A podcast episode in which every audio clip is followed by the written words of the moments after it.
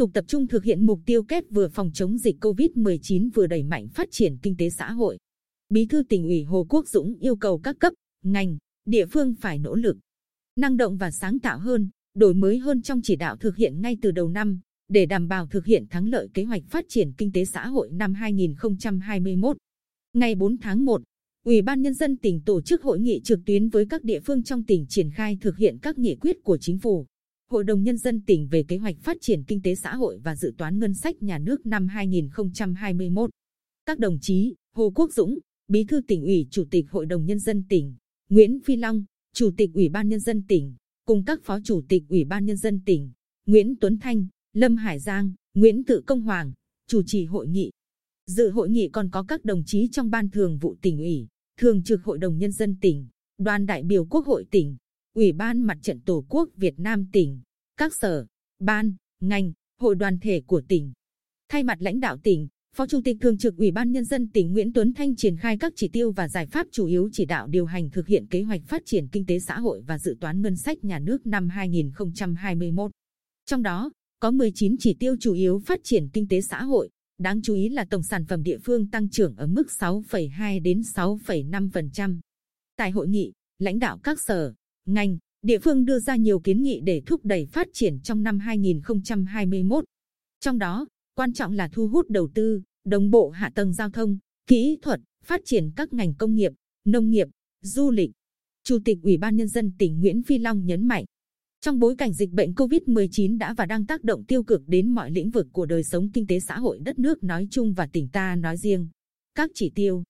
nhiệm vụ phát triển kinh tế xã hội năm 2021 đặt ra là hết sức nặng nề, đòi hỏi sự quyết tâm, nỗ lực, phấn đấu của cả hệ thống chính trị trong tỉnh.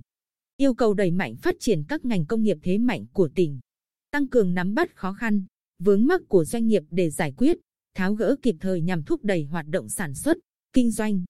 tập trung đẩy mạnh công tác thu hút đầu tư, nhất là các dự án đầu tư quy mô lớn để tạo bước đột phá trong phát triển công nghiệp của tỉnh.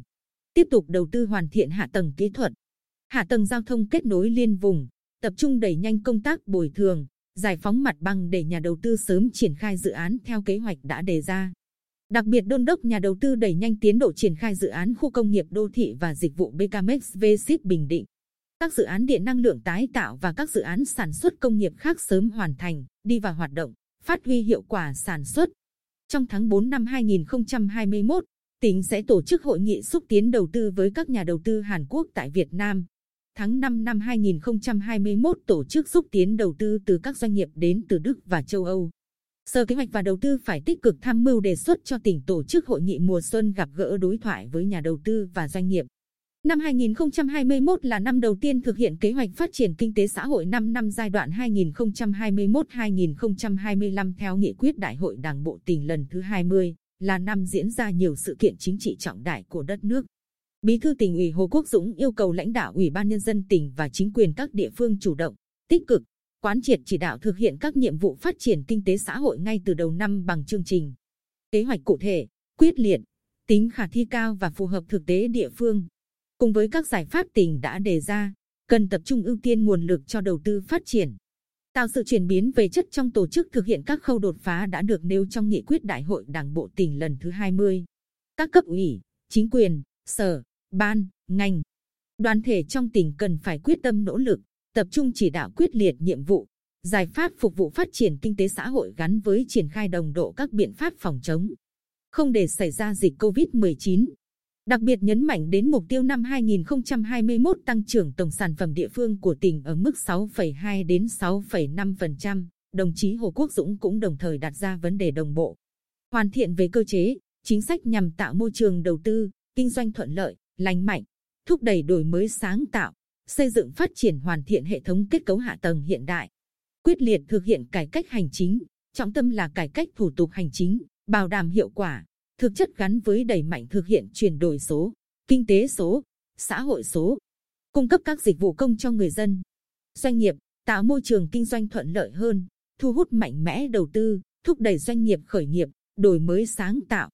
Chủ tịch Ủy ban Nhân dân tỉnh Nguyễn Phi Long cho hay trong năm 2021 tỉnh tiếp tục chú trọng nâng cao chất lượng hoạt động bộ máy chính quyền cơ sở, thực hiện tốt mối quan hệ phối hợp giữa các cấp, các ngành, địa phương,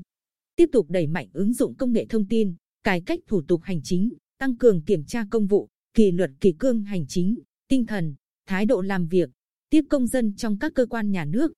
Đồng chí Chủ tịch đặt thẳng vấn đề các sở, ban, ngành khắc phục ngay những trì trệ trong thủ tục hành chính đối với đầu tư.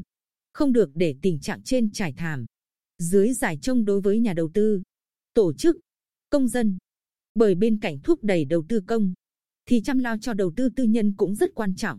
Bởi đây là nguồn lực đóng góp vào tăng trưởng ngân sách của tỉnh rất nhiều, tạo ra nhiều việc làm, giúp ổn định xã hội. Cạnh tranh thu hút đầu tư rất khốc liệt khi tất cả tỉnh thành đều đưa ra các chương trình xúc tiến đầu tư, mời gọi đầu tư, với rất nhiều cơ chế, chính sách ưu việt. Để nhà đầu tư đến với chúng ta, khâu đầu tiên cũng là khâu đột phá để thu hút đầu tư là cải cách thủ tục hành chính. Các sở, ban, ngành phải giả soát lại. Cần thiết thì thay đổi con người phụ trách ở các vị trí này. Phải tạo được sự thông thoáng từ trên xuống dưới, từ dưới lên trên. Chủ tịch Ủy ban Nhân dân tỉnh Nguyễn Phi Long nhấn mạnh,